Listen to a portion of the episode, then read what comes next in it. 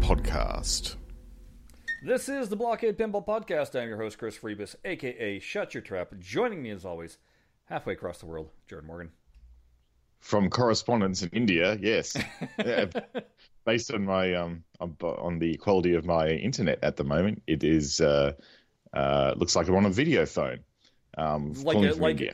not just a video phone, but like a video phone from years From the ago. nine- from you know maybe like in like a one of the first camera phones that actually had a front facing camera. It's like like, maybe it's an like iPhone Motorola one. Razr. Yeah, Motorola Razr exactly, or maybe an iPhone one. You know, so yeah, it's incredible. It's incredibly um, pixelated and lumpy, but um, Uh, Audio no, I'm quality sorry, Ben is I will not be going into pixel mode just to make things balanced. Too bad. No, it's it, Chris just did a speed test that made me incredibly sad. Uh, his download and upload speeds because he's running on cable like 192 down and six up, and I'm lucky at the moment with the load that's on our our illustrious Australian national broadband network, which is a joke. Um, to I'm lucky to get like mm, 12 down and uh, around one to two up. So hence the quality of my video feed at the moment. Yeah. Also, hence the reason why I host these sessions and Jared doesn't. Yeah, well, that's right. Yeah, because it's cleaner at his end. I'm just a participant. Yeah. Um, so hey, how you doing, all folks? Um, we uh, we took an extra week off just simply because there wasn't really much for us to talk about. No, it's not really. Uh, we, we tend to be going for um, a fortnightly at the moment because it seems to make more sense. Uh, we're not just trying to fill fill the void with uh, random stuff, which you know we, we are not bad at doing, but it gets to the point where we we could if you wanted us to. That's uh, certainly uh, you know in our wheelhouse of things that we can can do, but I Mm. think we're going to uh, not. That's the uh, the object here. Mm, oh, that's right. Yeah, so you know, it's fine. Oh, we don't oh, oh, now we're getting- now we're getting- with junk. Comments that uh, my audio seems quiet and Jared's is loud. We're we're experimenting because apparently then when Jared posted to YouTube, uh, my audio was screaming and his wasn't. So Yeah, when I pull down the YouTube feed, it's interesting. Chris's audio is like super overclocked, and I have to level it using Cakewalk. So we're we're trying levels to see if it actually evens out in the wash. it's all one big experiment. You'd think almost 200 episodes in we'd have this dialed in. No. No, no, no. At least I don't Do- feel do- bad, you know, because you, you see a lot of broadcasts right now of uh, uh, things that are going up on TV, and obviously they're just doing it via Skype. Skype or Zoom or whatever. And it's nice to know that even these that have technical engineers that you know are sending packets and loads of information to the people at their home to set it up properly, and stuff is still looking dicey. So I don't feel too terribly bad. Yeah, I, I think people are just making do with what they have at the moment. Um, I have to really laugh. Like Chris, you- can't see this in the feed, folks, but Chris has got this this auto zoom and face focus feature going on the camera at the moment. So all of us, all I'm seeing is this extreme close up. Yeah. His face and it zooms in and out and pans. It's very weird. Yeah, I'm torturing Jared with this. Yeah, because I have a separate camera for Jared because he can't see this camera. So I actually have a camera over here that's uh, just Yeah. for Jared, so he's not like just staring at a blank screen the entire time or a, heavily delayed uh, feed that is up on Twitch. And and I turned on this the the feature on it to auto uh, uh, correct my face, so it, it follows me around and zooms in, and it's it's making Yeah. him laugh. Because you know he moves around so much when he's sitting stationary in a chair. so you know. Anyhow, it's fun times. Fun times. Yeah, so uh, I was introduced to a term uh, this week by my wife, and I was wondering if you've heard of this too. But it's, um, oh shoot, now I'm forgetting it again. It- quarantine meltdown. Have you heard of this, Jared? Quarantine, quarantine meltdown. Yes. Oh well, I I don't know the term, but I'm feeling it. It's, it's ap- kids apparently it's everybody is going to go through this at some point. It's kind of like midlife crisis. That at some point you're just going to go nuts uh, and rage about being quarantined, and who knows how you'll act out, and then you'll you know self correct and everything will calm down again. But uh, uh, you know, okay. for for the extroverts out there, it happened like within a couple of days, and for the introverts, even they're going to be feeling it at some point because just the isolation sucks eventually. Well, it does, it, and especially for you folks over there in the US who you know have got some bad stuff going on. Um, we in Australia, well, in Queensland at least, we've essentially flattened the curve and we're moving on with our lives. Like they're starting to open things up again. We got like we can travel this weekend 50 kilometers from our home um, and enjoy recreation activities. The national parks are open again, um, so we can actually Yeah, go gonna- to national park. I was going to ask because I know that uh, New Zealand was announcing that they're basically saying that they're free of it now, and Hmm. that I had heard something about that they were opening up to at least travel with Australia. Yes, I think that's what's happening down here, which is which is good because it's essentially, you know, if if we weren't so far apart, they just build a bridge between New Zealand and Australia, and we just drive there, you know. but it's over the ocean, that makes it hard.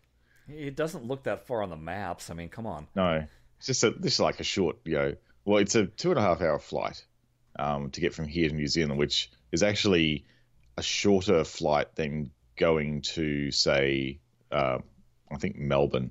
You'll run about the same sort of distance. So I'd rather go to New Zealand. Being perfectly honest. Wait, so how long? how long is the flight though from uh, from Melbourne to New Zealand? Oh, it's uh, it's about the same because we're sort of on the same sort of part of the coast. We're on the east coast, so it, it's sort of it may be an hour, half an hour more based on the, the down the bottom a bit, depending on where you're flying up to. If you're flying up to the North Island or the South Island, um, it might be a little bit longer, but we might be talking like maximum three hours. You know, Hey kids, geography. Who knew? yeah, it's it's one of the many services you get here at Blockade. All right, so um, today's focus, we haven't done this in a very long time, but uh, I've been hanging out on the Discord uh, apps uh, channel for Pinball Effects, and it would appear that the Switch has indeed brought in a lot of new players. Well, yes, and they're running a. They're, this is timely what we're doing today because we should foreshadow this with the fact that uh, at the moment, at the time of recording, you can get the um, Switch um, package on. Um, uh, sorry, the Star Wars package on Nintendo Switch for a discounted price. Yeah, I know. Here in the states, Um, it's uh, ten bucks off, so twenty bucks for for that. And they're announcing on Twitter, although I don't know where this is, that the, some of the tables were going to be up to seventy percent off. I imagine that's going to be on Steam. I haven't checked my PS4 to see what the sale price is over there. Mm. And that's that's some pretty steep discounts. So what Chris and I were figuring is that this is going to bring probably this might be the tipping point for some people who've just been holding off until the price got a little bit cheaper. And because of that, and because of the fact that you know Chris is right, there seems to be plenty of people asking, "Oh, you know, where do I start? What, how do I actually play these things well? Um, all these tables well?" We thought we'd sort of delve into that a little bit today and see if we can sort of work out where you should start your adventure in um, in Pinball Land, in Star Wars Pinball Land. Because let's face it, we've all been there. You you get Yeah. all excited, and then you sit down and you've spent you know money on quite a few tables, and you like start playing them, and you go, uh, I don't like that one, and nothing's happening, and I don't like this one, nothing's happening, and it's not that there's nothing happening; it's just that you aren't uh, savvy to what to look for in the pinball world um, when There- approaching these things. something else to remember too, which is all these pinball tables in the Star Wars pinball collection. It, right now, if you jump into the franchise, you got them all available to you. But these were trickle fed to pretty much everyone else who started off with Star Wars pinball when it was just in its early early years of its franchise. And you know, we only got tables delivered, you know, once every three months or so. So there was there was a point at which you could sort of get used to the table because it was all you had to get used to, and you could sort of learn it a bit. But because you've got all these tables, like the the entire collection available to you at the start, that makes it really hard to work out where to start and where to not start. So there's that too. It, it it's kind of like when I go and I decide I want to watch a movie and I sit there and I stare in front of my collection of movies and you know that I've got hundreds of and or you go to Netflix and you look at the movie section and you spend a half an hour just going don't know where to start there whereas when you only had like five well boom the choice is easy you're sitting down enjoying yourself so that's kind of what uh, That's right. what there is. Okay, hold on. We're getting notification here. Uh, Star Wars Pinball on Steam. Both bundles wind up amounting to about twenty bucks US. Um, yeah. So basically, you're looking at a little over a buck a table. I mean, like a buck and a dime um, per table. And that's that's you know that's not bad considering you can't go to the arcade and put your dollar in the slot at the No. moment. You may as well buy these pinball tables and have a lot of fun at home because they're for the most part, and we'll we'll go into this as we go through this uh, little game we have today. Um, but you'll most of them are pretty good, and they will give you a lot of hours of enjoyment. So, um, yeah, shall But- we uh, shall we begin? No, we shouldn't. We shouldn't because we have another game. Jared. okay. We have yet another game, and this one is going to be uh, requiring the Oh, yes. participation of you fine folk that are uh, watching us live and in the comments section. Okay. What I want you to be thinking about while we're going through all this, because a lot of you that are listening to this, you already know all these things that we're going to talk about. So Mm-hmm. this isn't necessarily for you; it's for the new people that will be watching this. But for you guys, I want you to be thinking about.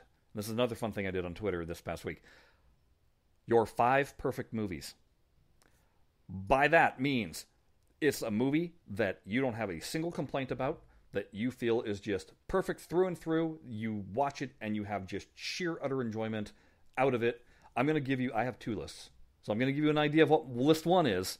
And then once we're all done with all the pinball talk, we're going to circle back around to the end. I'll tell everybody I'm going to want you at that point to post your stuff in the comments. So think about it for a little while. Don't post them yet. You're going to wait. But my list number one five perfect movies. I'm not even going to go into explanation yet. But here we go. Number one. just gonna put them out there. That's right. Number one, The Fugitive. Number two, Dark City. Number three, Lethal Weapon 2. Number four, Aliens. Number five, Ferris Bueller's Day Off. Those are five perfect movies, in my opinion. I have another five that we'll get to on the back end, and then we can maybe uh, dive in a little bit. But Okay. that's that. I can only think of one at the moment because I'm not really into movies, and that for me would be Terminator 2. Okay, there you go. See? Perfect movies. All right. Um, so, you're brand new to pinball. You just happened to stumble upon the Star Wars pack because you saw Star Wars and bought it and didn't even know what you were buying uh, with the You Switch. just went, "Ooh, Star Wars! Let's have this. Yeah, Right? It's cheap. It must can't it can't suck because you know it's good." right? And lo and behold, you're playing pinball, and you're like, "Hey, this is kind of fun." And you're like, "What else does this company do?" And you look and you you find out that, "Hey, look at this! They've got a whole slew of tables, like eighty some, um, including the Star Wars tables." Uh, and including these Williams Bally ones that vaguely remind me of things that I used to play in my youth. I wonder what I should play. And so you found yourself downloading some, and you're kind of flipping the ball around, and you're like, uh, boy, I must really suck. There's got to be something I'm missing, something that I got to be doing to to get my pinball game up there. Now, the question that I see a lot is people start immediately asking about advanced moves. That's not how you're going to get your score up, folks. No That's- way. No, um, you got you got to build up to the advanced the advanced techniques. So You gotta you know catch the ball first. Try that. yeah, there there you go. There's step number one. Control the ball. Learn how to catch a ball on a flipper, held up.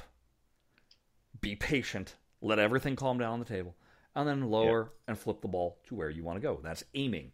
Um, that is the absolute first thing that you should be attempting to do.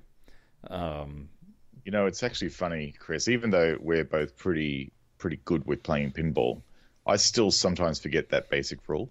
Like when I found the ball's just going everywhere and I just can't get a shot, I go, "Hang on a second, I need to slow down." And I catch the ball and I aim the ball and I shoot the ball and I go, "There you go. Now we're back in this. Now we're back into it again." And, the problem is sometimes you're reacting to the music and the sound effects, and Yeah, those are. like making you panic. yes, especially when you have hurry ups running and and um, you know music that's very very you know sort of uh, has a fast speed to it. It makes you want to just go and flip wildly. You know, particularly multi ball and stuff like that. Right. So there's step number two. Since you're playing digital, you have this option: turn off the volume. Yeah, you can. Turn Yeah. off the volume, and that way all you're concentrating on is the visuals. You're not going to be distracted by everything else. Trap that ball, hold it as long as you feel like, take a good look at the playfield, see what's blinking, what's not blinking, because those blinking indicators, it's a good idea that maybe you want to try shooting towards one of those. Yeah. Now, one of the things is when you have a whole myriad of things blinking, you don't know where to shoot. Basics of any pinball table come down to there are things called orbits. That is, you send the ball up, it's going to kind of come all the way around like a horseshoe and come back down. That's a basic orbit. Yes. The other thing that you tend to have is ramps. Um, ramps are obviously basically everything that you're playing in Zen is going to have a ramp. Um, Yes. if- Every if- single thing. yeah, if we were get, if we were playing tables that were from the early '80s, it's quite possible there'd be no ramps whatsoever. But we're not playing with those. We're playing with what is in Zen, and everything in Zen has a ramp. Uh, so ramps and orbits. Concentrate on one. Pick one, someplace on the table. Something dead center is kind of dangerous because the dead center shots tend to lead to straight down the middle shots. So pick something a little bit off to in the side. That's normally not the case because they design the tables as such so you don't normally get too many center drains. Okay. Certainly on Bally Williams pinballs, yeah, danger zone. Okay, so yeah, that's a good point. We're going to be talking about Bally Williams tables and the Star Wars tables. We're not going to talk about any of the other Zen stuff. If you guys like this topic, let us know. We'll come back around and uh, touch upon some of the Widen, originals. widen the selection. Yeah. Yeah, uh, maybe the Marvel stuff. The Marvel stuff isn't since it's not available on Switch. We figured it's not good to touch upon at the moment. But, yeah. um, anyway, so yeah, if you're doing, if you, caveat there, if you're dealing with a Bally Williams table, don't shoot something that's straight up the middle because it's probably going to end into a center drain. Different case with the the Star Wars tables. Um, that's not necessarily the, the truth, but find a shot that you can make, and it might be just one of those that as you're randomly flipping, you tend to notice that you're always hitting a particular shot. Great. Now concentrate and see if you can do it on demand um, and start just spamming that one shot over and over again.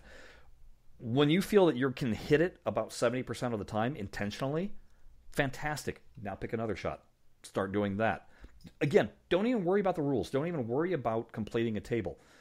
Just get some shots in your back pocket that you know how to function with. With those shots, there tends to be like if you have a ramp, odds are you're going to have to hit that ramp probably three or four times in order for a score or mode or something to activate. Um, so long as it's still blinking, you're still scoring points. Um, Yeah, that's right. So keep on shoot the flashing shots. That's the number one rule in pinball. And that rule, even though we're playing digital pinball that are fantasy, that rule applies to real life tables as well, particularly Sterns. That's essentially how you learn how to play a Stern pinball. Shoot the flashing thing, yeah. and you will not go wrong. Now, one of the benefits of playing in Zen is that the scores will actually pop up as you shoot them. So Yes. if you start noticing your score going from a million points a shot down to all of a sudden 500 points a shot, clearly you've maxed out. you need to change what you're shooting for because that's no longer scoring your points. Um, but again, step that aside. Right now, it's concentrating on getting your shots that you can actually uh, do. Now, go ahead, turn back the sound on Yeah. now that you've figured out how to hit one or two of the things that are actually on the table, and you've learned how to aim with the flippers, turn back on the sound. Now listen to what the table is telling you to do. Now, the Star Wars tables are going to sound different than the Bally Williams tables. Yeah. Bally Williams tables, these are masters of their craft. They understood the value of audio callouts, and all their audio callouts were custom made for each and every single table. The Star Yes. Wars tables, a lot of times they're just pulling audio from the music or from the, the from the movies, um, or They approximation of it. What's that? Yeah, that they really don't have any shot callouts as such on um, most of the Star Wars tables. There Yeah. are a couple that actually do take a few cues from Bally Williams, and they do actually start to you know sort of congratulate you when you're actually shooting some shots. Um, and that's definitely an homage to some tables um, in the later 90s era that um, actually do like sort of try and encourage you to keep shooting well in the game. Um, but they're few and far between in the Star Wars collection. As Chris rightly says, it is very much the case of mm, all the audio is just lifted from movies, and therefore there's not really any custom callouts done to highlight shots to shoot. Like they don't say shoot the left ramp and then shoot the right ramp, which is pretty common in a lot of pinball machines you see in arcades. So you do need to you do really. Uh, my tip here to add to what Chris has already said is is look at the, the dot matrix display um, on the tables because the dot matrix display when you, particularly when you start modes, it will tell you what to shoot for and what your sort of primary goal is in the game. So once you sort of understand where the shots are on the table, um, you can use the DMD to help guide you to where you need to be planting your shots.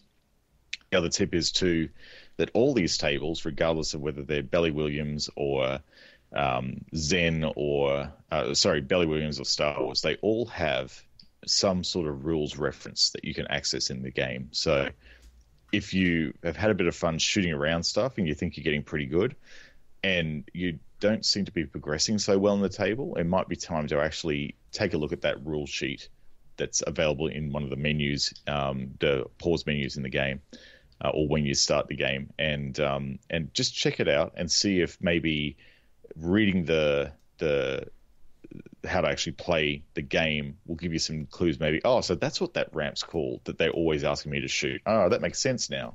I've done that many times, even though I'm pretty good at playing pinball the sometimes the things that they call um, the ramps, the, the names that they actually call the ramps and stuff in the game aren't super intuitive because normally in, in real pinball there'll be a a name on the ramp shot. There'd be like on the insert that's flashing, it'll be like you know, you know delta quadrant or something like that. You'll know that you need to shoot that if it's calling out, if it's screaming at you delta quadrant in the game. You go, oh okay, I'll shoot there.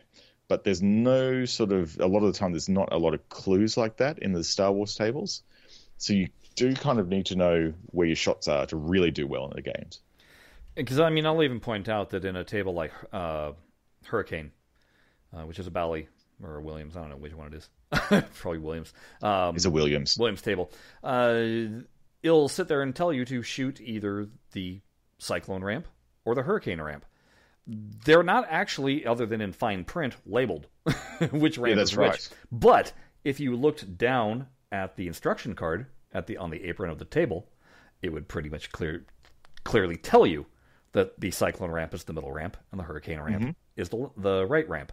So that's right. Um, yeah, it, it helps to get to, to, to familiarize yourself a little bit with what they're calling out. Um, I did want to point out also with the Star Wars tables. Truth be told, the audio, most of the audio, is them using their own custom voice actors which is why yes. it's confusing to me why they didn't do better callouts. But then Zen hasn't really done great callouts until their most recent originals. Um, instead, yeah, you just right. had Yoda yelling all sorts of platitudes at you, and you're like, "Quit telling me, you know, do or do not. there is no try. There's no try. You know, whatever. And tell me, hey, dumbass, shoot this ramp over here. exactly. The left ramp you must shoot. um, uh, and and we're going to get also into our picks for tables to start out on, uh, what we consider intermediate and what we consider uh, expert tables. Um, that's kind of coming down the line a little bit too. Yeah. Okay, so you've learned how to trap a ball. You've learned how to shoot a ramp or two or an orbit or two. And you've learned how to maybe start looking at the table and figuring out oh, what the shots are actually called. Mm-hmm. So, now where do you go from there? Okay. Most tables are divided into two kind of categories. There are the tables that have a scoop or a mode start uh, section that you want to shoot the ball into. That if you shoot it enough times or or get it lit up in some fashion, that that will start a mode. And we'll get into what a mode is in a moment. But the other type of game, and Zen does this a lot actually, is you shoot a ramp multiple times, and that will actually start a mode. Uh, there is no particular mode scoop that you shoot into. It's just a matter of repeating a shot enough times that that will then trigger uh, the mode start. So, so I re- I refer to those with a particular name. I call them spellathon modes because you're normally spelling a word when you shoot the ramp. So in my in my oncoming ratings for tables, if you hear me say spellathon, that's what I mean. yeah, exactly. Um, now, the modes, the mode scoops, a lot of times take two or three shots to activate it. Um, to mm. even get it going. Uh, on a Bally Williams table, sometimes that equates to hitting a couple of stand ups, and that'll do it. Uh, sometimes it's uh, hitting a particular lane a couple of times or spinning a uh, spinner uh, X amount of times to get it to, to, to light up. So then when you shoot the ball in there, that that's what it'll start. Um, and prime example of two different kind, different tables of that fashion. Uh, if you look at Tales of the Arabian Nights, it's hitting the genie all the way at the top, um, and you really have nothing to do to activate the genie other than clearing a mode. And once you've cleared a mode, genie's ready to go and start a new new mode again. Um, yeah. Compare that to, uh, say, Monster Bash, where it's more of the spellathon nature, yeah, where it's you got to hit a ramp or a lane multiple times, and that starts a mini mode of sorts, but it's not the wizard mode, which actually starts by hitting the scoop when that's lit up for multi balls yeah. kind of thing. Ooh. So there's there's all sorts of different kind of methodologies that go that go into this. What were you gonna say, Jared? I was just going to say, yeah, the wizard modes are another thing altogether that as a new player to pinball, you don't really need to worry about at this stage. Just concentrate on shooting the ramps, getting into the feel of the game, like the getting that what they call the flow of a pinball. And once you do that, you'll start getting towards the wizard modes just by getting better at the table.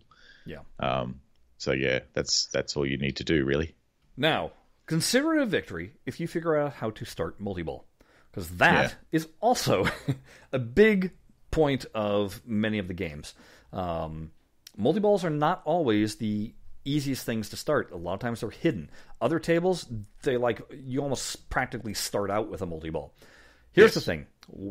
You get a multi ball, you're all excited, and next thing you know, you've drained all the balls within 15 seconds. You're like, well, that was stupid. Um, again, here comes the control aspect when you've got more, you know, three balls or more, yeah, you're pretty much just trying to keep them alive, just flipping like crazy. When you get down to two balls, there becomes a thing of catch one ball and try and play one ball. Um, you don't want to be trying to actively shooting ramps and lanes and super jackpots and everything with two balls going because again, it's you're now out of control. Pinball is again completely about controlling the ball setting your own pace, not letting the slope of the table or the modes or anything else dictate that pace to you. All the flashing lights, or the sound package, or anything like that. It's all designed to distract you. What you need to do is center yourself to the point where you're able to control the ball. And particularly in the case of a Bally Williams table, all that distraction is on purpose because they wanted you to drain the ball. With the mm. Star Wars tables, that's not the case. It's not about draining the ball.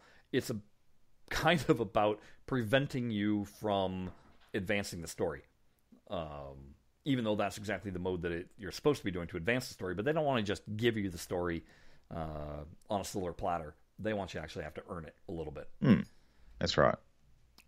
Um, so you figure out how to do multi ball. You figure out how to start a mode.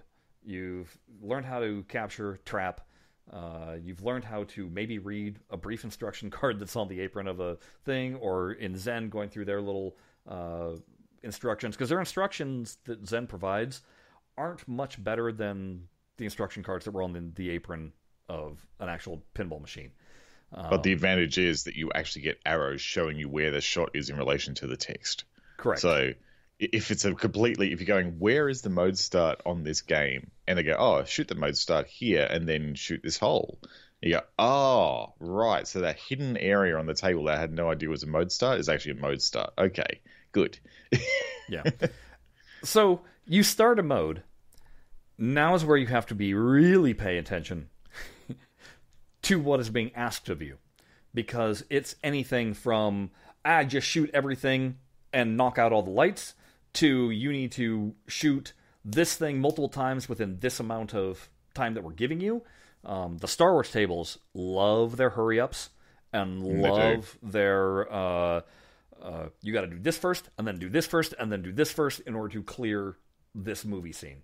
Um, and it's not always clear as a bell what to do because on some of their tables, they're still flashing things for other things because here's where it gets confusing. Some tables you can stack modes, Mhm. meaning you can start one mode and then start another mode, and they're both running at the same time, and they're both showing their blinky lights at the same time, but they both have clearly different uh, uh, conclusions uh, to, to how to finish them. Yes, it's very confusing for new players. Um, and so learning how to actually beat the mode that you're in is important because typically there's going to be multiple modes. And when you finish all of those modes, that's when you get what's called the wizard mode. The wizard mode is kind of the grand finale of the table. And if you can meet then all the parameters of that, you essentially have beaten the game and once you've beaten the game, it's going to reset everything, and you're going to start back at square one. Sometimes with added bonus points uh, floating around the table, or certain things being more difficult to activate and start. Um, some things, like if you play if you play uh, Junkyard, it becomes exceedingly boring after you've beaten the wizard mode because there's like nothing new to do on the table. no, it's it is very much a. It feels very flat after getting to the wizard mode Yeah. on that one. Um, it's almost like, great, thanks, you beat us. Let somebody else play now, please. Yeah, just just let the balls drain and go. You know. So what we want to do now, now that we've kind of given you the, the basics of how to kind of approach a table when you go, we want to talk about what are the best tables as a beginner to learn the basics of pinball on. Um, and we're going to start with the Bally Williams tables uh, for the beginner. And I'm going to do, I've got two choices. I believe, Jared, you have two choices. I have two choices as well. All right, so I'm going to do my first choice. See if Okay. Jared matches on this one. My first choice, Medieval Madness.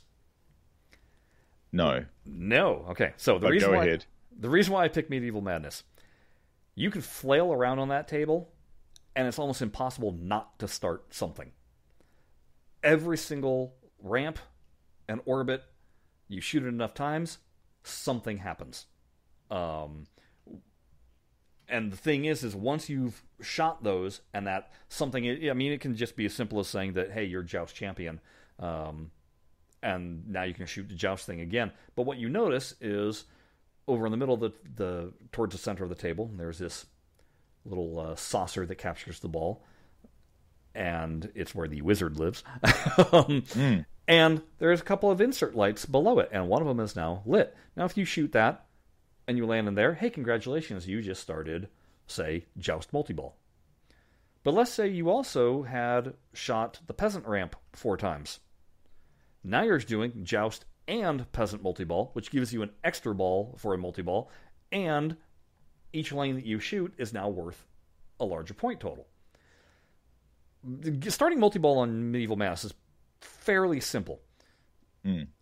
On top of all of that, you also have this bash toy in the middle of the game that you bash it enough times, a gate opens up, you can launch the ball in there, and you blow up the castle. Well, that almost feels like, yes, I completed a mode, even though it's just the build up to more modes. So the reason why I picked Medieval Madness is it's a challenging table to understand all the rules and the combinations.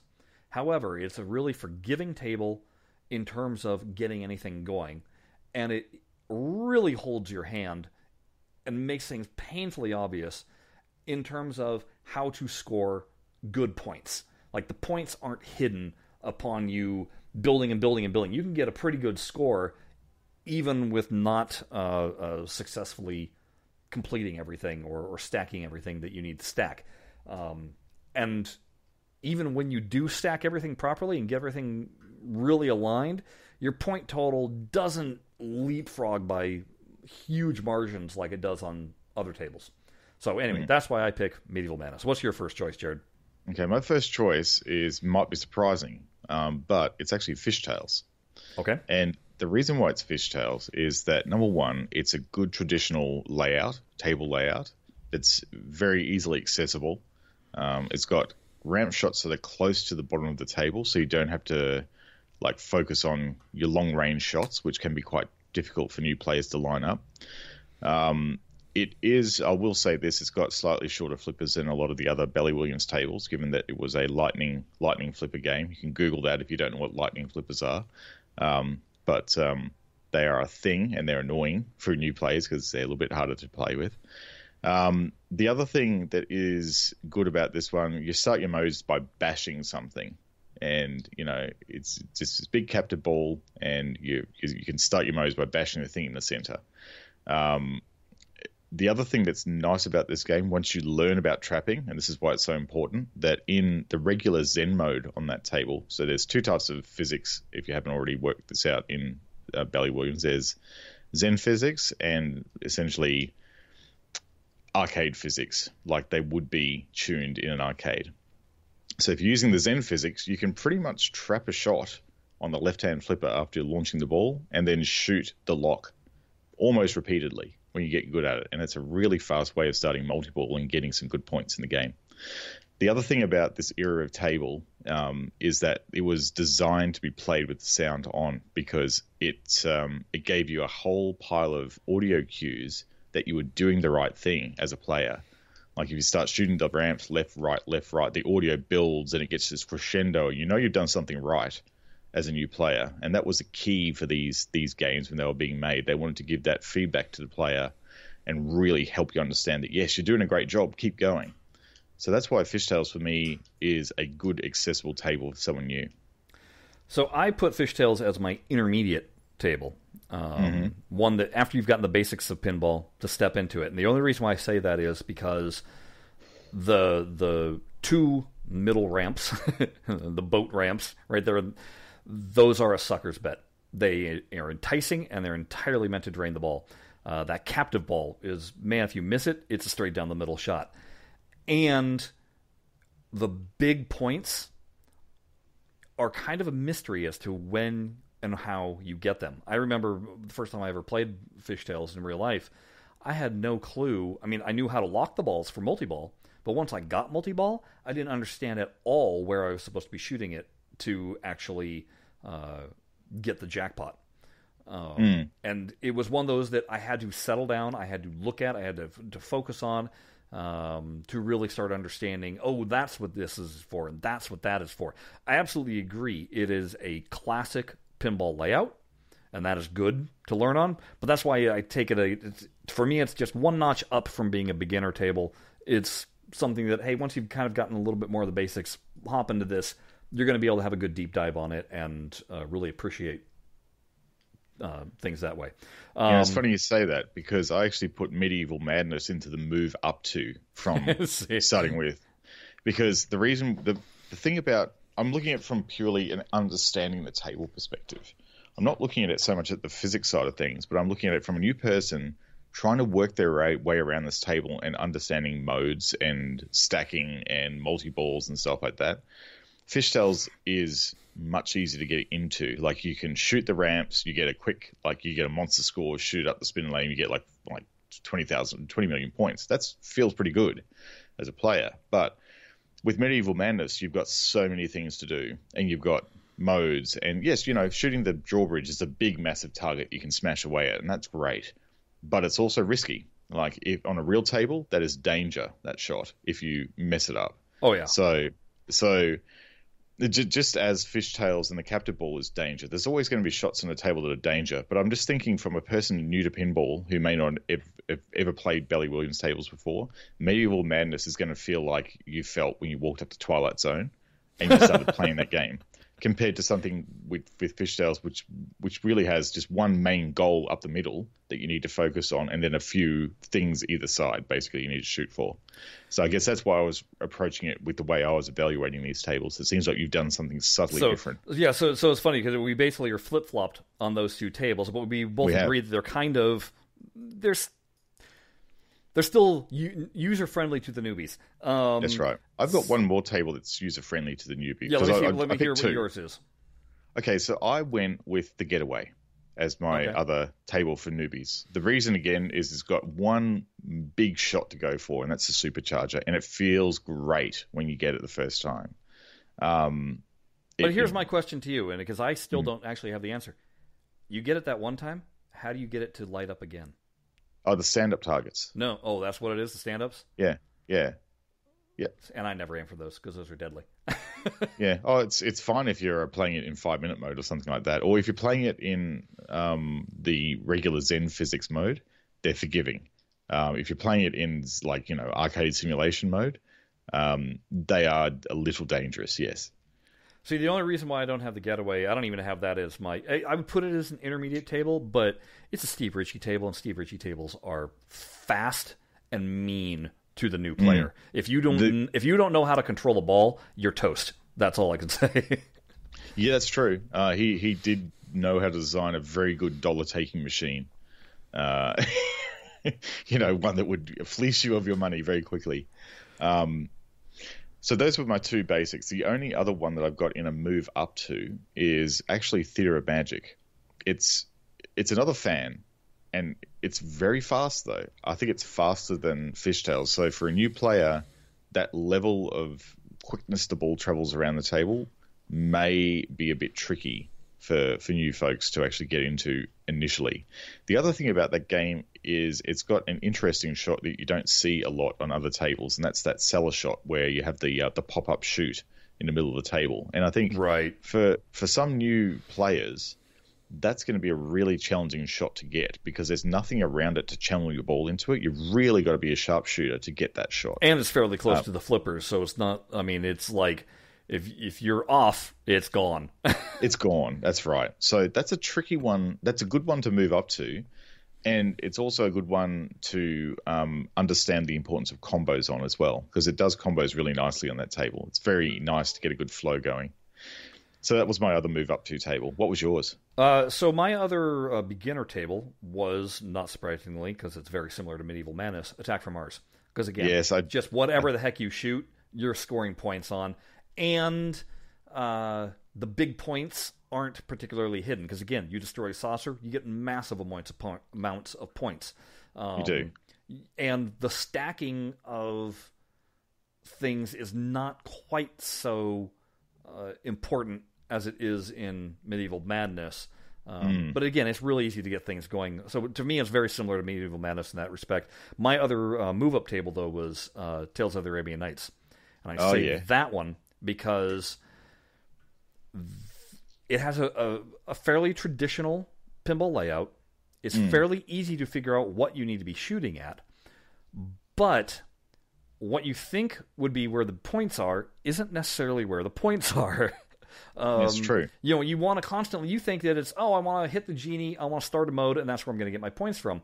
And it's like actually, you want to be spinning the lightning or the lamp and get lightning mode on, and then hit over to the bazaar and make it hit triple, and then just spam that lightning thing. So it's kind of deceptive, and and there's all sorts of other tricks on that table, um, but it's deceptive where the points necessarily are. But as far as story and advancing the story, it's not the most difficult table in the world to deal with, and you can actually get through the wizard mode uh, as a fairly new pinball player. Um, That's true. It's it is once you understand where to shoot for, you can get up to the wizard mode quite easily on that table. It's almost like it's um it's a modern DMD table with to an extent system 11 rules. When I say system 11 rules, we're talking about the same sort of rule structure as something like the getaway and um, well, not so much a getaway, but you know Fish Tales and, and that sort of early DMD era had very like start the mode and then shoot it and complete it and get multi-ball really are your goals in that in that table um, to sort of have any fun on it really. Um, All right, so you've now played. you, you you've practiced on the beginner table. You feel comfortable. You've gone up to an intermediate table. You're like, okay, I'm starting to understand uh, that points can be hidden. That there's stackables. Um, that you know things are like that. Now, there's a difference between a table that's just plain mean and hard and not necessarily fun, and a table that is deep. And when I say deep, that means there's the surface layer of playing it, and then there's how to really mine it. And the difference between somebody that is able to play it on the surface level and somebody that knows where all the points are, we're talking the difference between scoring 200 million and scoring a billion uh, between the two players. So my first choice, and I know some people think of it should be in the easy category, but for me, this is in your advanced expert category is Monster Bash. And the reason why I say that with Monster Bash, shots are relatively easy to get going. But what you hmm. got to understand about the rules of this is it's not just about c- collecting each of the characters, but once you collect the characters, now you have to hit shots in a hurry up mode in order to collect their instrument. And if you can That's get right. all the characters and all their instruments, and then start the multi ball, huge, ginormous points come flooding your way. Yeah, But if that's you a just really good point. if you just collected the characters to start multi ball, it's you know a good amount of points, but it's not massive. And it took me so long to be able to then start strategizing how best to collect the instruments because they're again hurry up modes and a hurry up mode is basically where you have a limited amount of time to make a shot a certain amount of times or even one time if if need be and on monster bash typically it's about 30 seconds you get per shot. So, like, let's say you light up Bride. There's two ramps that you shoot three times. Once you've done those both three times, you now are collecting the Bride, and now you're trying to get her instrument. In order to do that, you need to shoot the ramps again. And I'm not quite sure how many times um, you have to hit those those ramps in order to collect her. She's a singer, I believe, to collect her microphone. Well, what you soon realize is if you can get her primed and be one shot away from starting her mode, and then you can get, say, the Wolfman, who's the orbits, get his shots primed and ready to go, and then you can get Frankenstein to be lifted up to get his ready to go. then what you start doing is, okay, I'm going to fire the Bride off, get her mode going. I'm going to fire the Wolfman, get his mode going on. Hey, maybe the Dracula's going too. Now I'm going to shoot Frankenstein. That's going to start multi-ball, and now I'm going to be hitting all these things just by randomly flipping, maybe potentially collecting the instruments, which is much easier than if I was doing it one by one on a single ball. Yeah. So again- Although, interesting point you raise about doing it in um, like multiple versus single ball because in single ball you actually have more control. You can trap and shoot, and you probably have more chance of getting those instruments in that mode. But I would agree in the fact that if you have more balls available and potentially that ball save you get at the beginning of the multi ball, you could actually start to get some flailing lucky shots and start to get some of those points up. I just say that because I know that when push comes to shove and when I'm challenged to suddenly have to hit the bride or hit an orbit on command on that table, I choke. Yeah, me So- too. It's Brick City, right? Brick City. Bricking, so bricking I for have folks who don't know is when by you smash a smash a stand up target or smash like go for a shot and completely miss it because you hit one of the rubber posts next to it and it flies off somewhere. Usually goes down the drain. It's called bricking. Yeah. So you need to so. I have found that in multi-ball, I will randomly hit these things um, more often than not. and actually Yeah. collect a couple of the instruments in the process. Um, So anyway, that's why that's why I have Monster Bash as a, a expert table because again, it's one of those that you can do a nice deep dive on how to really maximize points, um, and it pays off that way. Uh, what's your first uh, expert table? So I, I tossed up between two, these two, and it might surprise you, but I actually think that the Champion Pub is an expert table. Um, the reason being, uh, this is my justification for it. It looks easy enough, but to really do well in the game, you have to actually be able to hit shots repeatedly and accurately. Like, for example, when you climb the stairs, which is like one of the big ramps in the game, to build up the jackpot score, you got to keep hitting that ramp over and over and over again to build up the jackpot. And that takes a lot of skill. And you, you can choke really easily. Even good players will choke easily trying to shoot that shot over and over again. Um, the other thing is that you need to understand the importance of the video based skill shots in that game. You need to be looking at things depending on where you are in the game about collecting smart punches. So you have a bit of a more uh, easier chance in the, the boxing fights. And you need to also think about when and how you use the double the purse awards um, when you're actually wanting to get the double the purse. And, and if you essentially have enough smart punches and you've got um, a chance of um, winning a fight, then you use double the purse to double the score essentially. So this is the the same thing that Chris was talking about. It's stacking things and learning how to actually exploit the game's features to your advantage. The other thing about that game too is you can stack multi balls as well. There is a way of doing it.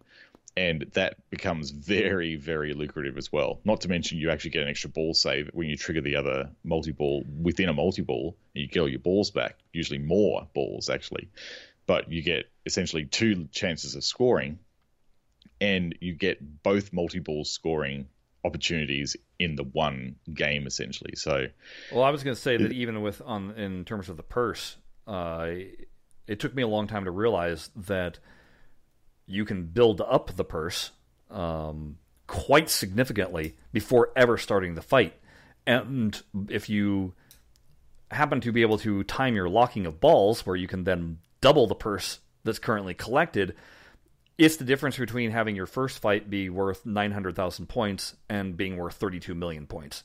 Um, yeah, it's massive if you get it right. So, yeah, yeah it's. It, I haven't actually gone down that path of exploiting that, but I remember you doing it when you were doing some of the tournaments, and it, was just, it blew my mind just how many points you can get. Yeah, just by winning yeah. one fight. Yeah. And that's I, I agree completely with you that that is a uh, a good expert uh, level table.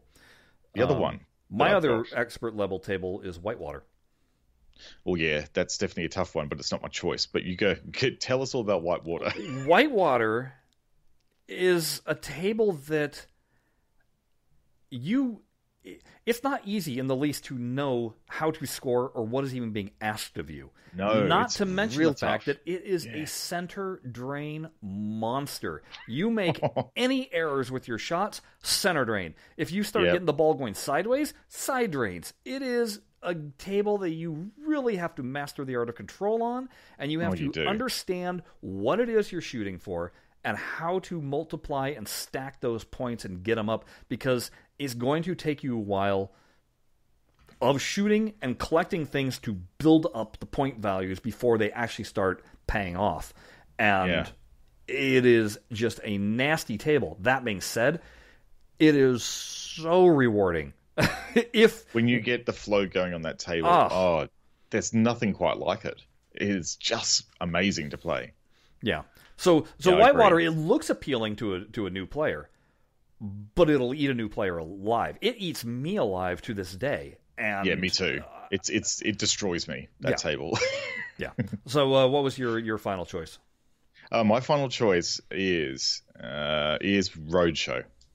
Uh, the reason why Roadshow is one that you should do when you're a little bit more advanced is it's a wide body. And wide bodies have a slightly different geometry than the standard width tables, which will change the way you play. Shots a little bit longer and a little bit harder to get to because they're a little bit further away. The other thing about wide bodies is that, uh, oh, sorry, the other thing with Roadshow in particular is there is a way, a, a good way to progress um, through your modes. Modes are represented as lights on the map of the US, um, and you can use the pop bumpers to change which lights are lit.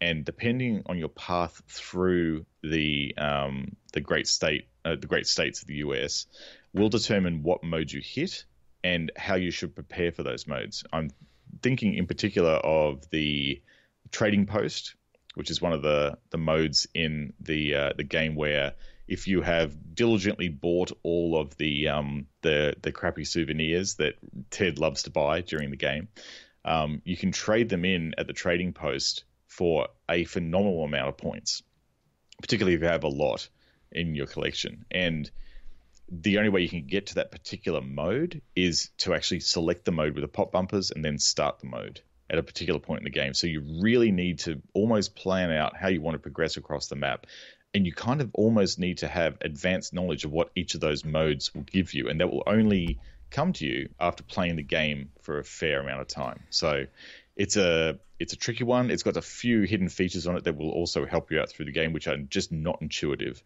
um, as well. So it's it's a game that requires a little bit of extra practice before you move into it. I think. I'll give you a perfect example because I played a lot of it because it's a Pat Lawlor table and I love that he's my favorite designer.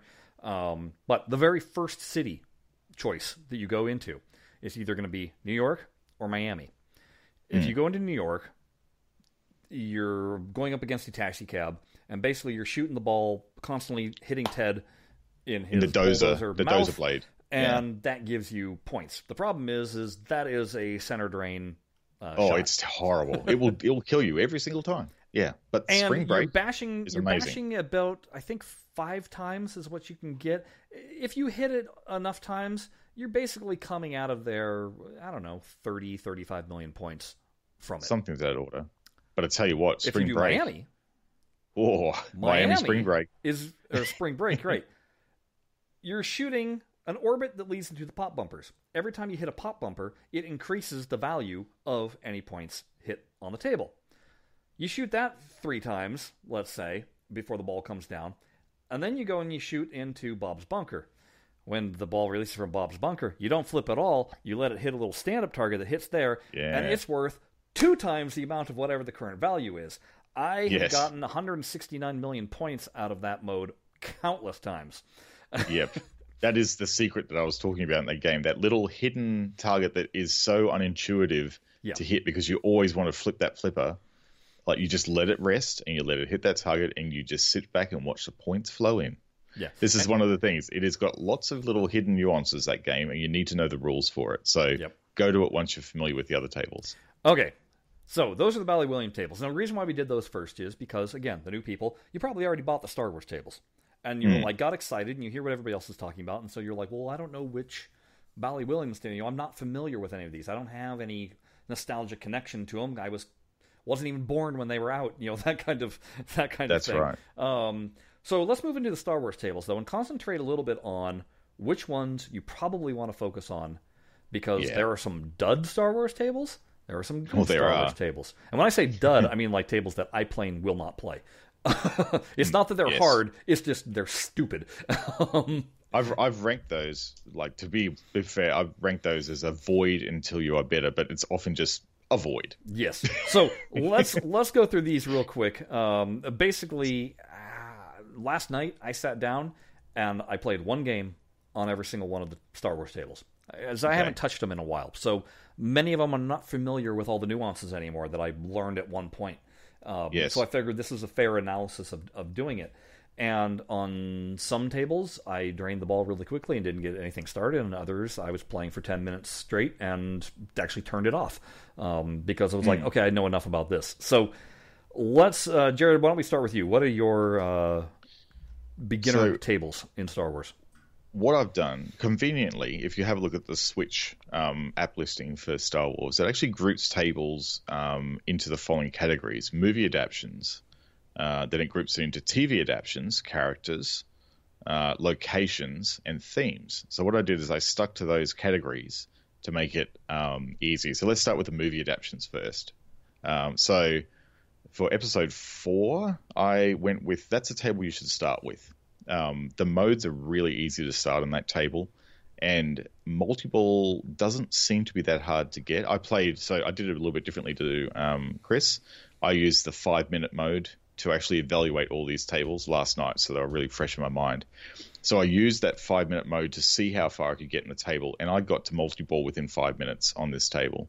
It was nice and easy to start, and it really gets you pumped. The multi balls are great in this table and they make you want to actually play it more. So I think episode four is a good one to start with. What do you think about that, Chris? Uh, I I had marked it as a beginner to intermediate table. Um, Much for the same reason, it's it's a, a fairly intuitive and easy table to understand. My only gripe about it is that there's not a lot of shot variety.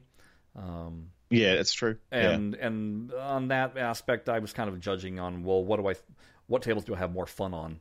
um, yeah, uh, true. beyond that, but I agree that it's it's a fairly safe choice for a beginner table. Um, I'm going to go with my first uh, choice, and I'll stick with the movie theme. Uh, would be Force Awakens. I think it's Hmm. hands down uh, a great table for beginners to get into.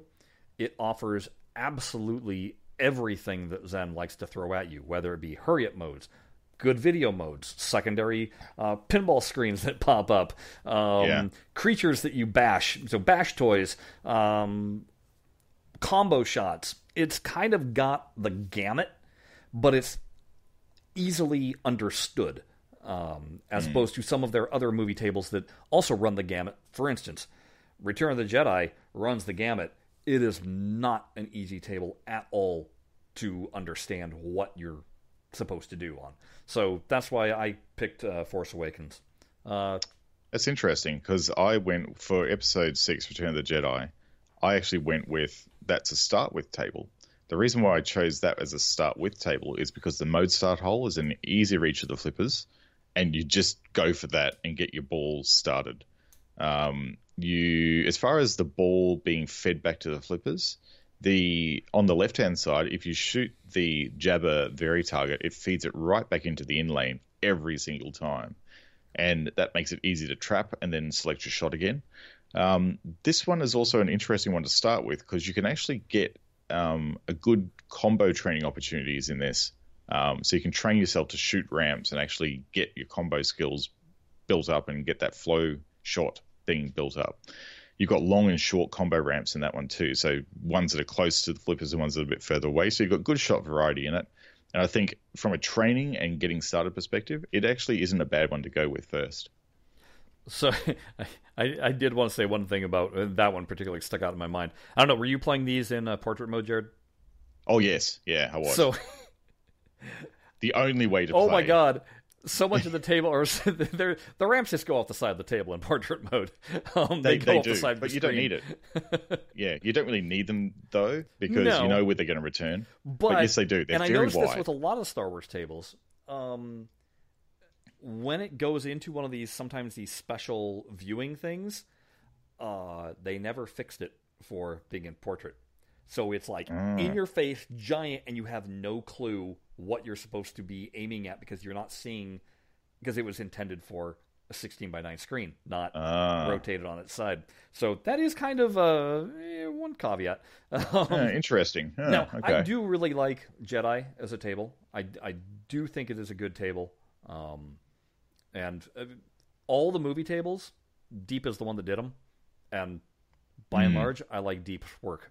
So uh, It's funny, you know, that as as I went through these, I could tell which ones were released first and which ones were released later, just by the bounciness of the rubber. Oh yeah, because there there are some that are lead, and there are some that are medium bounce, and there are some that are like almost like signature deep bouncy bouncy bounce. yeah. you know, and uh, I'd like to say that Empire, uh, sorry, Episode Five, um, I've ranked that as a start with as well. And the okay, you reason can, you can call it Empire. That's what I call it.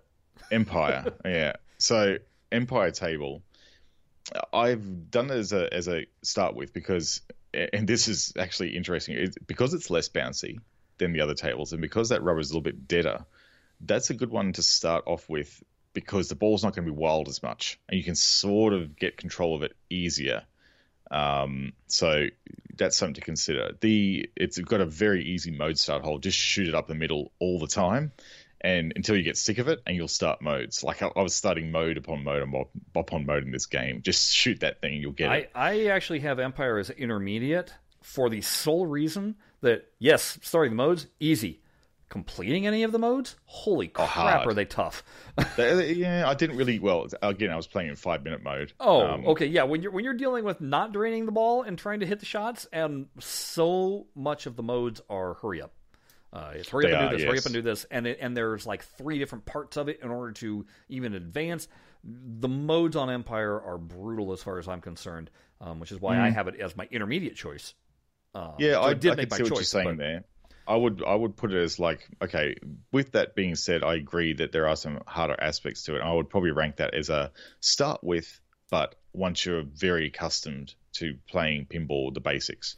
So, So- my my other beginner table is Clone Wars. It is Ah, yeah. a combo fiesta. um, Yep. Pretty much anywhere you shoot the ball is going and doing something.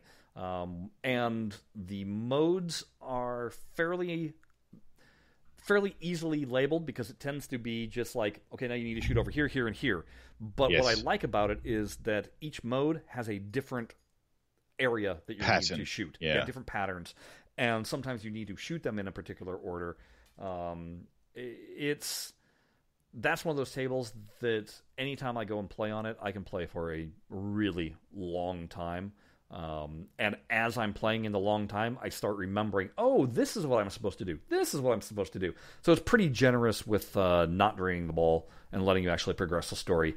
Uh, the only downfall is Yoda talks and talks and talks and talks. Oh, and he doesn't shut up. oh, dude. I know, but I agree. The Clone Wars, my my the first sentence that I put down in my notes was great for getting the concept of combos. Yeah. It will just it will really help you there. The the other thing about this um, mode is that in some of the Star Wars tables, it's a bit hard to tell sometimes, but in this particular one, the spellathon ramps are actually a good thing because they show you exactly where you are at the point of getting to the thing that's on that ramp. Um, and you know the the one ramp you need to get to to start modes in that one is the council mode, which is the right ramp ramp, and it's easy to get, and you can you can see where you're up to, and then you can start modes in there. There's also a left. Uh, there's also a left council ramp. So there's two council ramps. Two Um, council ramps. Yeah, there you go. I only it- see the one lower as low as possible to the flippers because it's like super easy. But yeah, there you go. So you got two opportunities to get them. Um, the other thing is the rubbers are a little bit more dead on that table as well. So again, nice introduction for new players. Um, but as far as because of the dead rubbers, you can't really like do flipper tricks and you know post passing and stuff because there's just no reaction there. Yeah. So it's it's more for practicing on combos and and getting a getting used to how modes work in most of these Star Wars tables. I think that's a good one to go start with. Uh, The other one my- I think um, I was going to say the other one in the TV adaptations one um, is the Star Wars Rebels um, table, and that one I've actually ranked as a a start with as well. The thing is with that table, all the ramps are actually pretty wide, and you can usually get to them pretty easy um, for getting those um, combo wins. Um, it's another fan layout for the most part, with a few variations on it, granted, but um, most of the time also the ball returns to the in lanes after you shoot a shot. So that again makes it a lot easier to control, trap, and reshoot again. My So- only problem with Rebels is that uh, when you're in a mode, it's often hard to understand what it is they want you to do. Yeah, um, that was one of the era of that is a, a valid point. It was one of the era of Star Wars tables where they didn't they didn't structure how they actually tell you what to do after you start the mode in the DMD. Now, normally a lot of tables go, you know, hey, shoot the loops and this, and they, they will have an animation playing, but also the instructions very abbreviated. But once you lose those instructions on the introduction to the scene, you've got no chance of working out what to do unless you remember them. And that's a real that's we've said this before, like improving the way DMDs are actually presented to the user would be a really big advantage for some of these tables. So my other uh, intermediate table is droids. Now, Droids. droids is extremely generous with extra balls. I mean, ridiculously generous with extra balls. So Mm. that's good. Um, the shots are interesting, and there's kind of two. It's a bit of a spellathon on the ramps, but that's just to do a final hurry up. But that's not how you start modes. Modes is a matter of hitting three stand up targets and then shooting the hole and then doing the mode that way. And Yes. then the modes, what I liked about the modes are it really varies up what you need to do for your shots. Um, Mm, that's true. there's a lot of You know- tr- trickier aspects on the table, um, but they're not so out of reach. Again, because it's so generous with the extra balls, that it's a good way of of introducing yourself to what a deeper table would be without uh, worrying about only being able to do it on three balls. Yeah, true. Droids is it's definitely um it's got flow as well to it.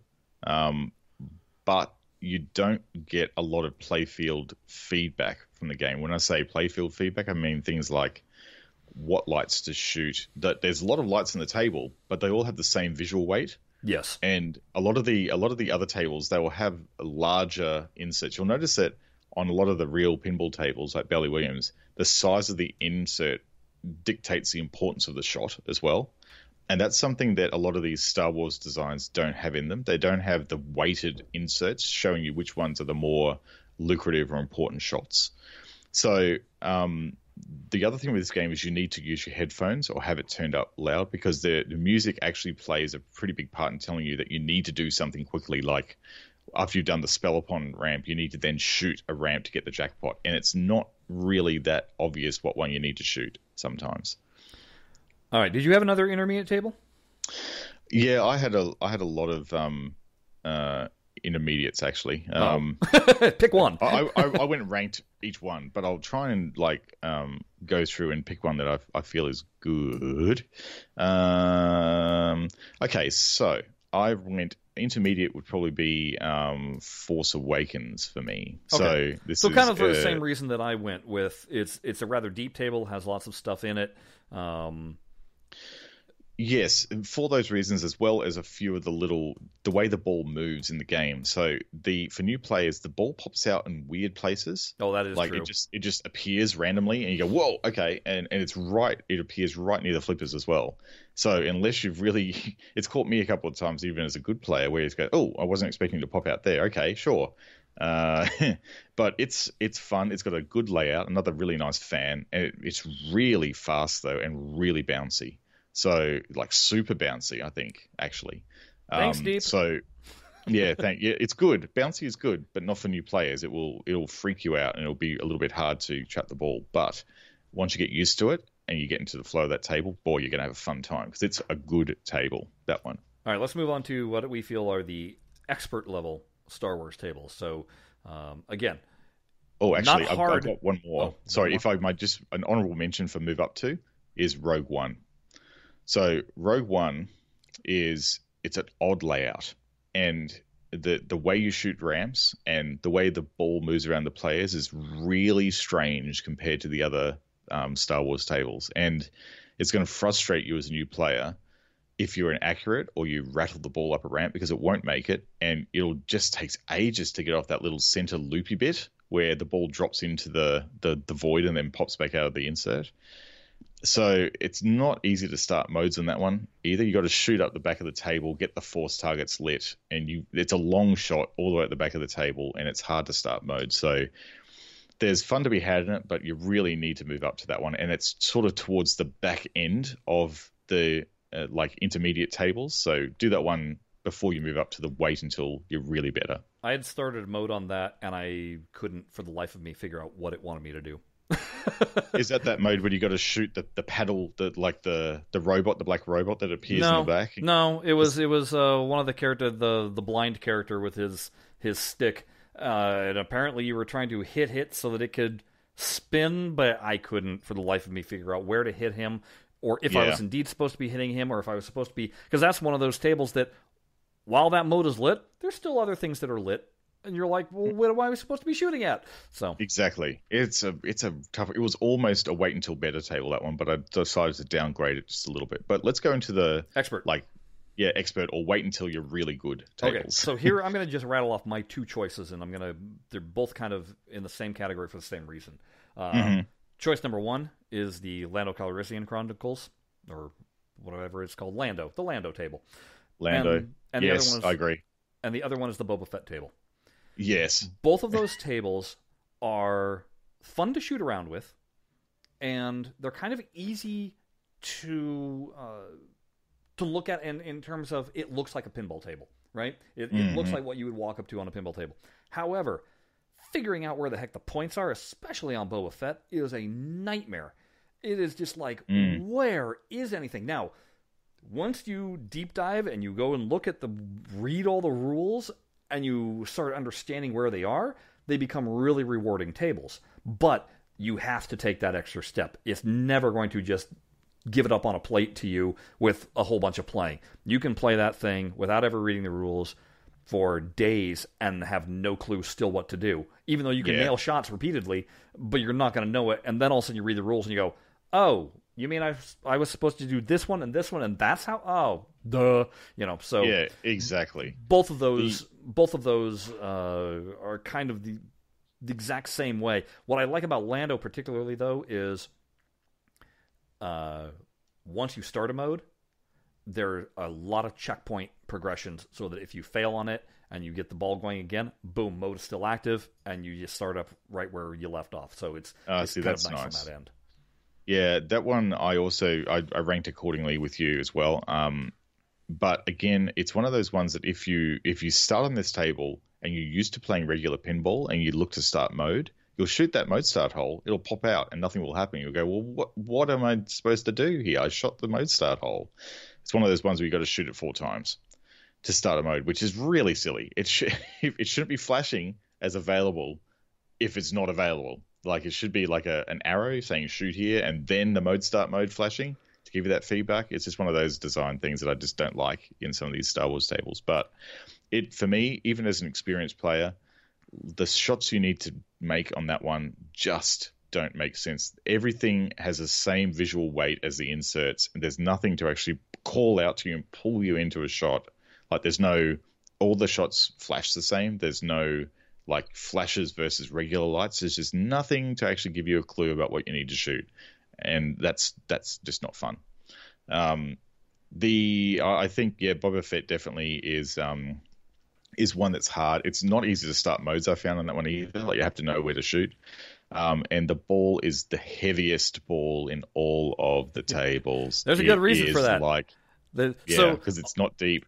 well, it's not deep and it's not Crofts, Tom's Crofts. Uh, that one is a Zoltan table, and A for- Zoltan. For, the most part, I it's and Zoltan vary. There we, there's two Zoltans at Zen. Um, I don't like the majority of Zoltan's tables. We're going to get into No. kind of the the what we don't like thing, but I'm going to ask the people that are posting right now. Go ahead now. Your five perfect movies. Start throwing them up in the comments section because we're getting to that real quick. Um, yeah, the Hmm. the The other one, I think that Zoltan oh, likes it's- a leaden ball. He also likes a half table. and when I say Yeah, half true, ta- when I say half table, I mean the top half of the table is like nothing but a giant toy or like a wide open space for the ball yes, to be and it, and it's just Very like what bizarre. is going on you know and everything is just it's a half table. All your shots are just really close to the flipper and down low and the upper half is just kind of a wasteland of god knows what. And i'm thinking particularly if you look at the uh, solo table where there's just this gigantic millennium falcon blocking everything and there, it, there's no point in shooting up there. Yeah, the, I definitely rank that one as a wait until better. That one for me, the comments were this one doesn't really have any flow, and the way you start missions isn't really that clear. The DMD instructions aren't the best either, which makes it hard to work out what you need to do. Uh, that one is one you really need to look at the game rules to understand what the hell you need to shoot. yeah it's a it's a rough one. The other one that I had as um avoid until better was Darth Vader. Um, there's some odd odd shots on that one that really aren't natural in pinball. Like there's a flipper that like only travels just a little bit. It's just a little teeny tiny flip. And that's you'll never see a flipper do that in a real game, and it changes the way the flipper dynamics work.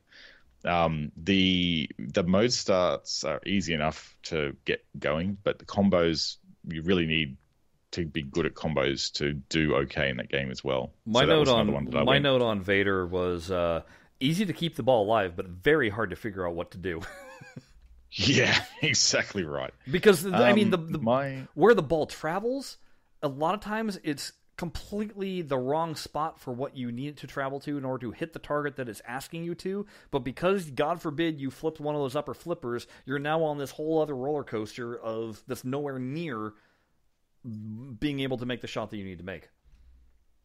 yeah, exactly.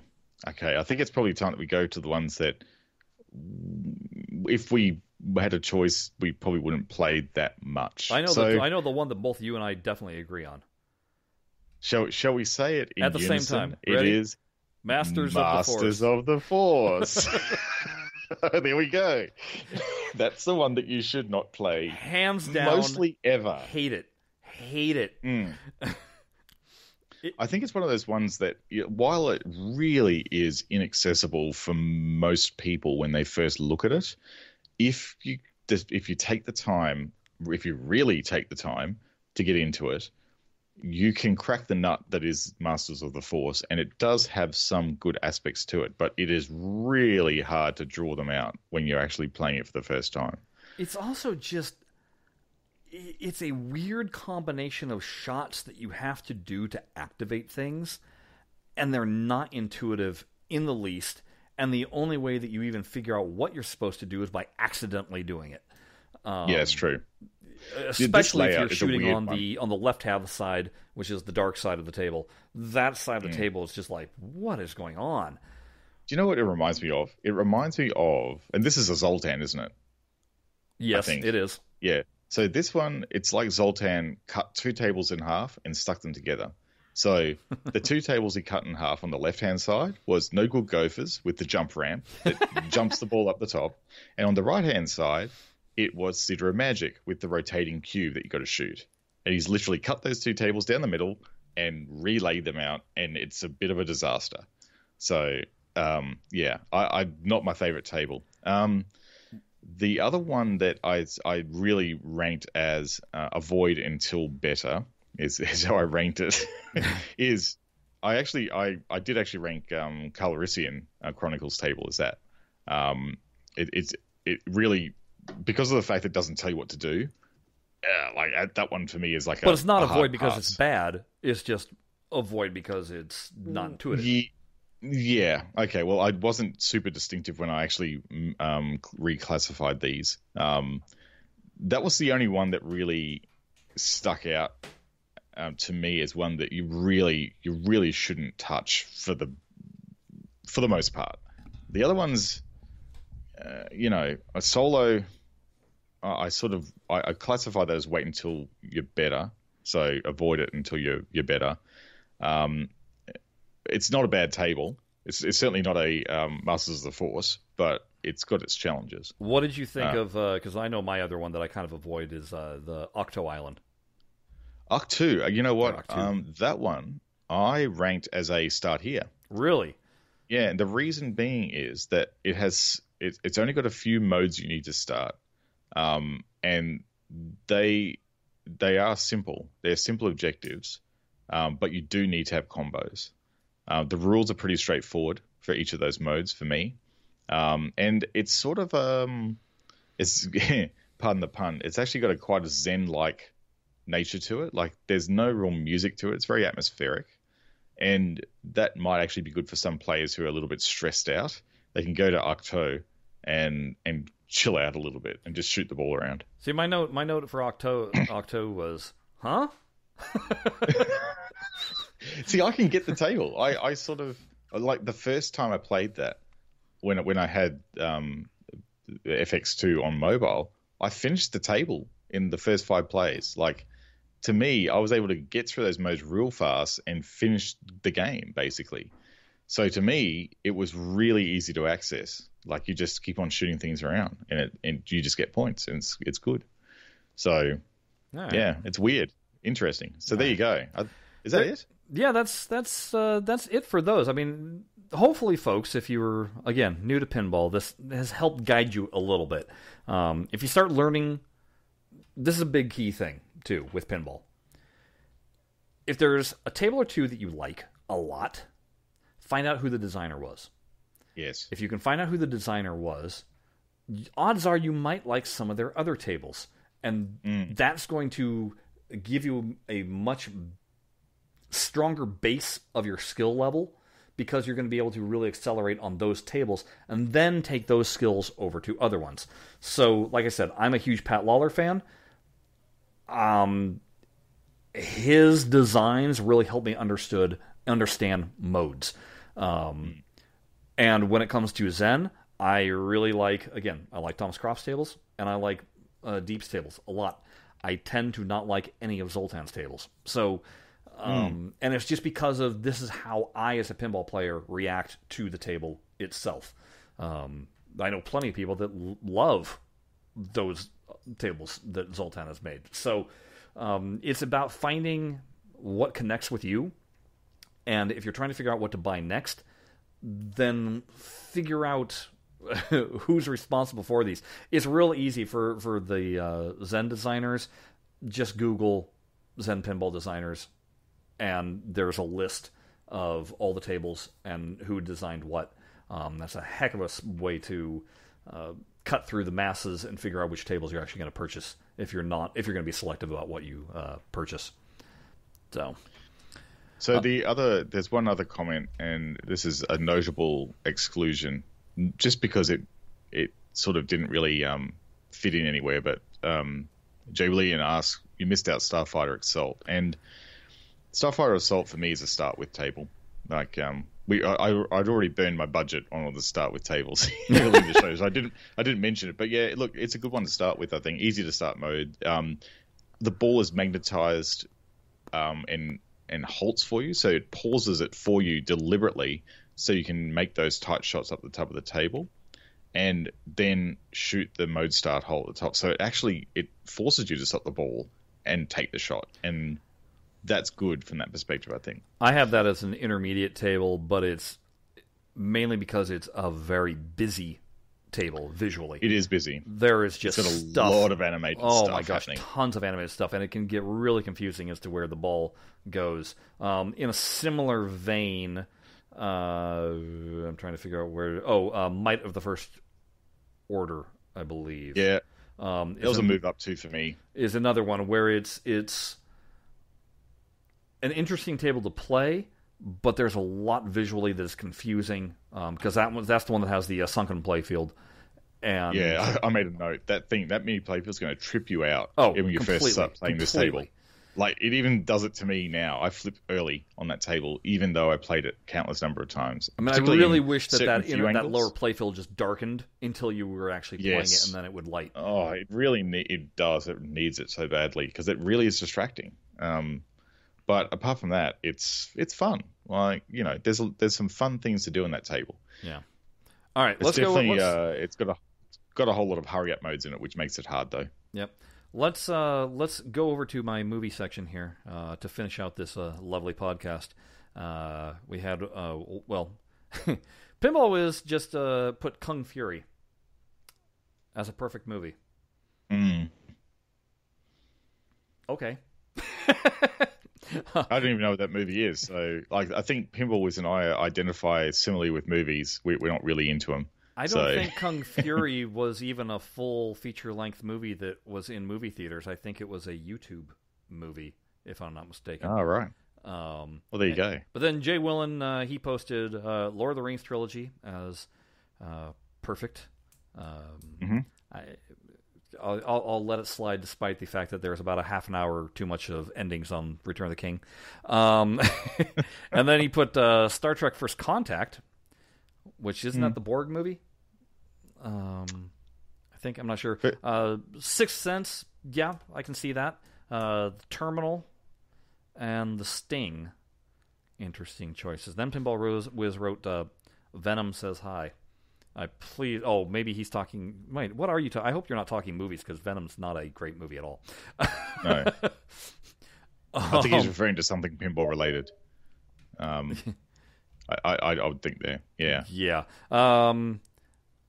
Oh, Venom the pinball table. Yeah, we were not talking about Marvel tables today, buddy. Sorry. That'll be uh, for another day. um, I, I'm gonna rattle off my other uh, my other perfect movies that I had. The other five. Uh, that would be The Matrix, the first one. Mm, Mad. Max Fury Road. Uh, Iron Man. Heat. And Kill Bill. I don't have a complaint about any of those. mm, that's right. They're all solid, solid choices. Um, I would actually say um, uh, you're going to have to help me out here. Uh, I think it is the movie that was all in black and white, Sin City. Um, Sin City's pretty good. Mm, there's no doubt about it. Good. Yeah. I don't know that I would call it a. Well, I know. I know for me, perfect movies are those which, every single time I watch them, I get the same feeling at the end. Um, Mm. So I, I get excited at the same points. I feel the same satisfaction at the same points.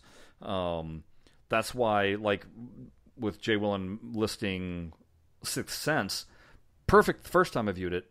Second time I viewed it, it's pretty dang interesting because you're viewing it with a new set of eyes. But anytime you Yes. do it after that, it's kind of like the trick is done. Um, Mm. So that's why I don't Yeah. have that sense on that one. Um, believe Yeah, it or true. not, if we're talking Tarantino movies, uh, and I can't do the entire movie, unfortunately, uh, which is it's Grindhouse, his particular one, which was Death Proof. First half of the movie, eh, whatever. I mean, it, it's fine, but it's not perfect.